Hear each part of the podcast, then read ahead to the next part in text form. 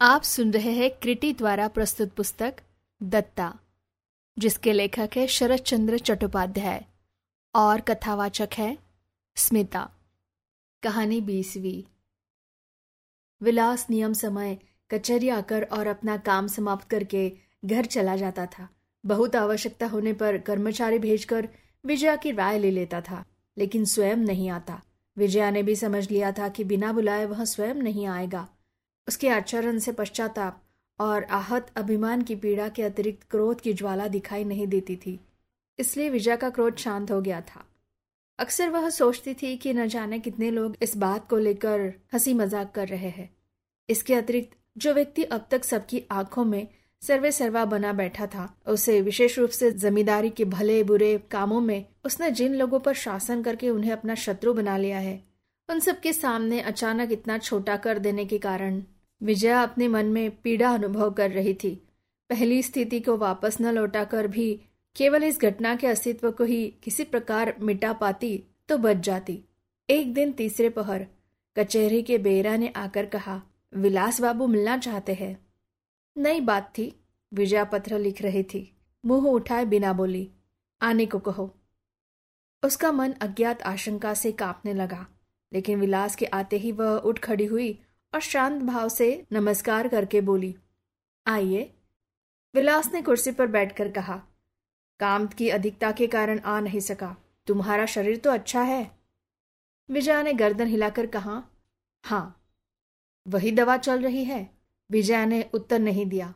विलास ने कहा, कल नए वर्ष का नया दिन है। इच्छा होती है कि कल सवेरे सबको इकट्ठा करके कुछ भगवत चर्चा की जाए। विजया प्रसन्न होकर बोली यह तो बहुत अच्छी बात है। विलास बोला, लेकिन अनेक कारणों से मंदिर जाने की सुविधा नहीं हो सकेगी। यदि तुम्हारी सहमति हो तो इसी स्थान पर विजया ने समर्थन कर दिया। उत्साहित होकर बोली तो फिर घर को फूल पत्तों और लताओं आदि से सजा देना ठीक न होगा। आपके मकान में तो फूलों की कमी नहीं है। अगर माली को हुक्म देकर कल सवेरे ही आपकी क्या राय है? हो सकता है ना? आनंद का आडंबर न दिखाकर विलास ने सहज भाव से कहा, ऐसा ही होगा, मैं सारी व्यवस्था कर दूँगा। विजया पल भर मौन रहकर बोली, कल तो वर्ष का पहला दिन है, साथ में थोड़ा सा खिलाने पिलाने का आयोजन किया जाए। विलास ने इस प्रस्ताव का भी अनुमोदन करते हुए कहा कि उपासना के बाद जलपान के प्रबंध के लिए गुमाश्त को हुक्म दे जाऊँगा और भी दो चार साधारण बातें करके जब वह विदा हो गया तब बहुत दिनों के बाद विजया के मन में तृप्ति और उल्लास की दक्षिणी बयार बहने लगी। वह सोचने लगी कि इन कुछ दिनों में ही विलास कितना दुर्बल हो गया है। पश्चाताप और अपमान के आघात ने उसके स्वभाव को बदल दिया है। एक लंबी सांस लेकर वह वृद्ध रास बिहारी के उस दिन की बातों पर मन ही मन विचार करने लगी। विलास बिहारी उसे अत्यधिक प्रेम करता है।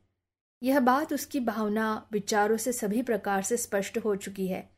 लेकिन यह प्रेम विजया के मन में स्थान नहीं पा सका, बल्कि शाम के गहरे अंधेरे में सूने कमरे में उसके साथी विहीन प्राण जब व्यथा से व्याकुल हो उठते हैं, तब कल्पना से दबे पाँव जो उसकी बगल में आ बैठता है, वह विलास नहीं कोई और है।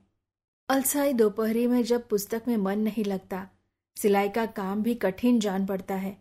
लंबा चौड़ा सुना घर सूर्य की किरणों से साय साय करता है, तब सुदूर भविष्य की घर गृहस्थी की जो सुंदर छवि सोने घर को भरकर उसके अंतर में धीरे धीरे जाग उठती है। उसमें विलास के लिए कहीं थोड़ा सा स्थान नहीं रहता। और दिलचस्प बात यह है कि जो व्यक्ति सारे हृदय को घेर कर बैठ जाता है, उसका मूल्य जीवन के दुर्गम पथ में सहायक या सहयोगी के नाते विलास की अपेक्षा बहुत ही कम है। वह अनुभवहीन और असहाय है। विपत्ति में उससे कोई सहायता नहीं मिलेगी। विलास के चले जाने पर विजया के विचारों में कोई बाधा नहीं पड़ी। लेकिन बिना याचना के विलास के दोषों पर पुनर्विचार करने का भार ले लिया और कोई तर्क किए बिना यह बात स्वीकार कर ली कि परिस्थितियों के कारण उस पर जो रूप प्रकट हो गया था, उसका वास्तविक स्वभाव उतना ही नहीं है।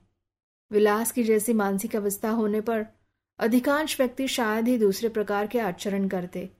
उसने प्रेम किया है और इसी अपराध के कारण उसे लांछित और पीड़ित होना पड़ा है। उसने करुणा मिश्रित ममता के साथ उसे क्षमा कर दिया। सुबह उठकर विजया ने सुना, विलास बहुत सवेरे नौकर चाकर लेकर घर सजाने के काम में लग गया है। वह भी जल्दी ही तैयार होकर नीचे आ गई और लज्जित भाव से बोली, मुझे क्यों नहीं बुला लिया? विलास ने स्नेहवर स्वर में कहा, ज़रूरत क्या थी? विजया ने थोड़ा हंसकर कहा, लगता है मैं इतनी निकम्मी हूँ कि इस काम में कोई सहायता नहीं कर सकती। बताइए, मैं क्या करूँ? बहुत दिनों के बाद विलास हंसा। बोला, तुम केवल नज़र रखो कि हम लोगों के काम में कोई भूल तो नहीं हो रही। अच्छा विजया ने कहा और एक कोच पर जा बैठी। थोड़ी देर बाद उसने पूछा, और जलपान का प्रबंध? विलास ने मुड़कर कहा, सब ठीक हो रहा है, कोई चिंता नहीं। मैं उस और ही क्यों ना जाऊँ? ठीक है। विलास कहकर फिर काम में लग गया। आठ बजे तक सारी व्यवस्था हो गई। इस बीच विजया कई बार आ आकर छोटे मोटे कामों में विलास की सलाह ले गई। विजया हंसकर बोली, एकदम निकम्मा समझकर आपने मुझे एक और डाल दिया है, लेकिन मैंने भी आपकी एक भूल पकड़ी है, बताती हूँ। विलास ने अचंभे में पढ़कर कहा, निकम्मा तो मैंने कभी नहीं समझा। लेकिन भूल कौन सी पकड़ी है?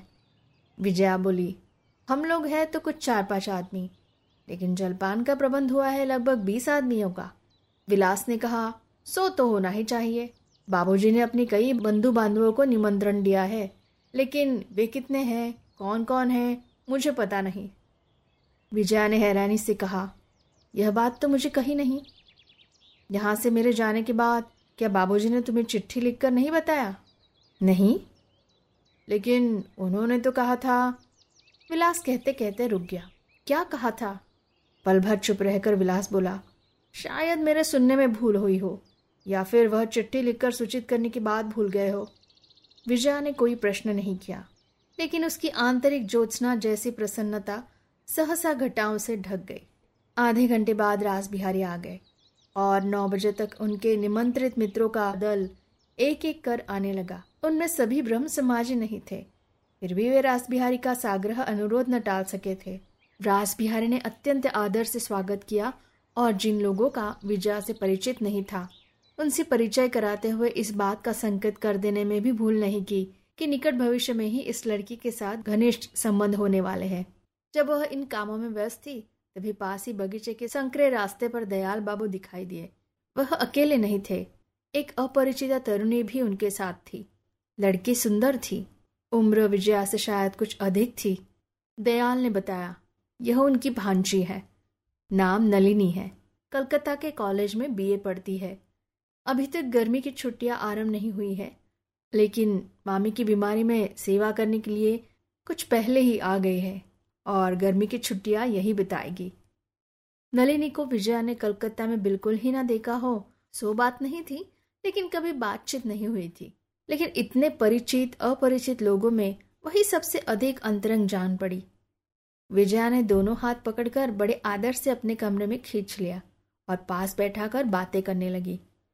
उपासना साढ़े नौ बजे शुरू होने को थी। उसमें कुछ देर थी। लोग बाहर के बरामदे में खड़े बातें कर रहे थे। तभी रास बिहारी की ऊँची आवाज़ सुनाई दी। वह बड़े आदर से किसी से कह रहे थे, आओ बेटा, आओ। तुम्हारे पास ढेर काम रहता है। इसीलिए मुझे आशा नहीं थी कि तुम समय निकाल कर आ सकोगे। यह सम्मानित और काम का व्यक्ति कौन है, यह जानने के लिए विजया ने मुँह उठाकर देखा। सामने नरेंद्र खड़ा है। लेकिन असंभव समझकर एकदम विश्वास नहीं हुआ। नलिनी ने भी उसी के साथ मुँह उठाया।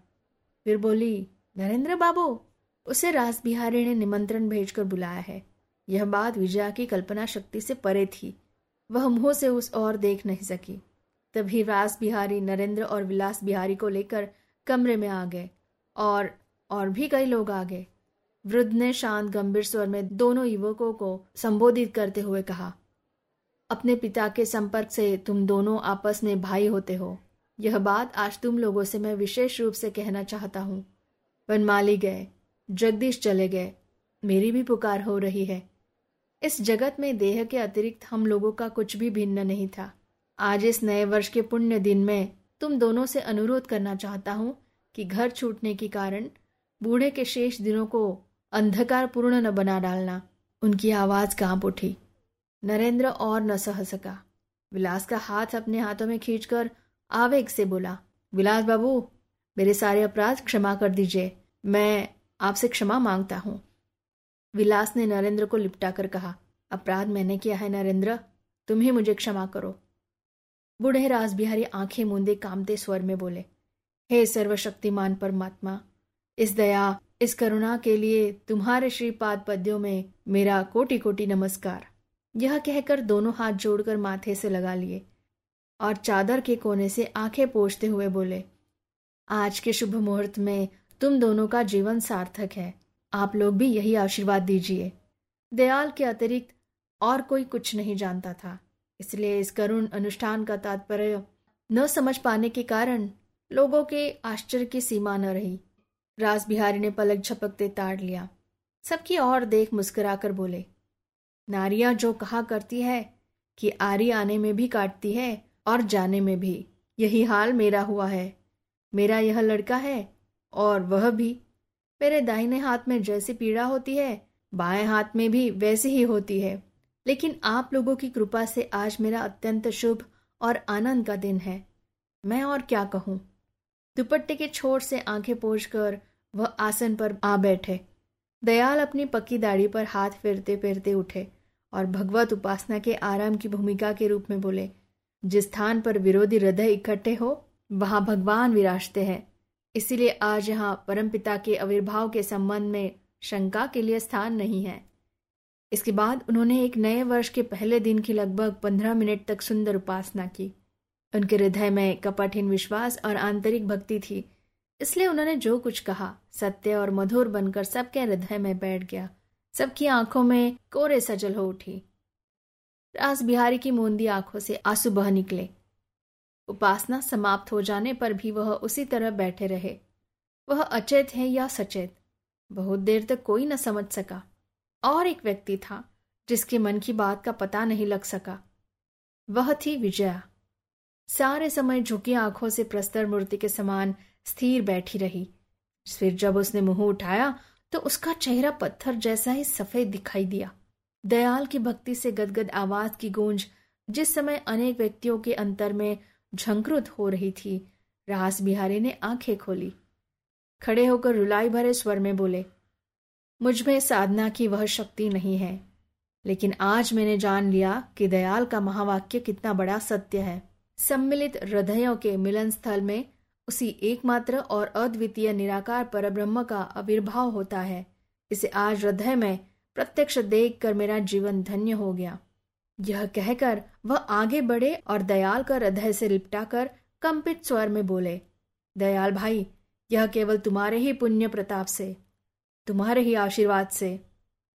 दयाल की आँखें डबडबा आई, लेकिन कोई बात न सह सकने के कारण वह चुपचाप खड़े रहे। बगल के कमरे में जलपान का आयोजन था। विलास ने उसकी ओर इशारा किया तो रास बिहारी ने मेहमानों से कहा, आज आप लोगों से एक विषय में और भी आशीर्वाद की भीख माँगता हूँ। वनमाली जीवित होते तो अपनी कन्या के विवाह की बात पर स्वयं ही आप लोगों से कहते। मुझे न कहनी पड़ती, लेकिन अब यह भार मुझ पर आ पड़ा है। मैं ही वर कन्या का पिता हूँ। मैंने इस महीने के अंतिम सप्ताह में पूर्णिमा को विवाह निश्चित किया है। आप लोग अंतकरण से आशीर्वाद दीजिए, जिससे यह शुभ कार्य निर्विघ्न पूरा हो। यह कहकर उन्होंने एक जोड़ी सोने के कड़े जेब से निकालकर दयाल के हाथों में दे दिए। दयाल ने विजया की ओर हाथ बढ़ाकर कहा, मैं इस शुभ कार्य की सूचना में मन, वचन और कार्य से तुम्हारी कल्याण कामना करता हूँ, बेटी। देखो भला तुम्हारे दोनों हाथ। लेकिन विजया सिर झुकाए मूर्ति के समान बैठी रही। विजया ने रत्ती भर भी हरकत नहीं की। दयाल ने फिर प्रार्थना दोहराई। वह फिर उसी तरह बैठी रही। नलिनी पास ही थी। उसने विजया के दोनों हाथ पकड़ लिए। दयाल ने बिना जाने अत्याचार की उन एक जोड़ी हथकड़ियों को आशीर्वाद का स्वर्ण वलय समझकर उस मूर्छित प्राय निरुपाय नारी के शक्तिहीन बेबस हाथों में पहना दिया। लेकिन किसी ने कुछ नहीं जाना, बल्कि इसे लज्जा समझकर लोग खुश हो उठे और शुभकामनाओं की अस्पष्ट आवाजों से सारा कमरा गूंज उठा। खाने पीने का काम समाप्त हो गया। देर हो रही थी, इसलिए एक एक कर लोग विदा होने लगे। विजया ने अपने आप को संभाल कर अतिथियों के सम्मान और मर्यादा की किस प्रकार रक्षा की, अंतर्यामी के अतिरिक्त जिस व्यक्ति से छिपी नहीं रही, वह थे राज बिहारी लेकिन उन्होंने किसी को आभास तक नहीं होने दिया। जलपान समाप्त कर एक लौंग मुँह में रख मुस्कुराते हुए बोले, मैं चला।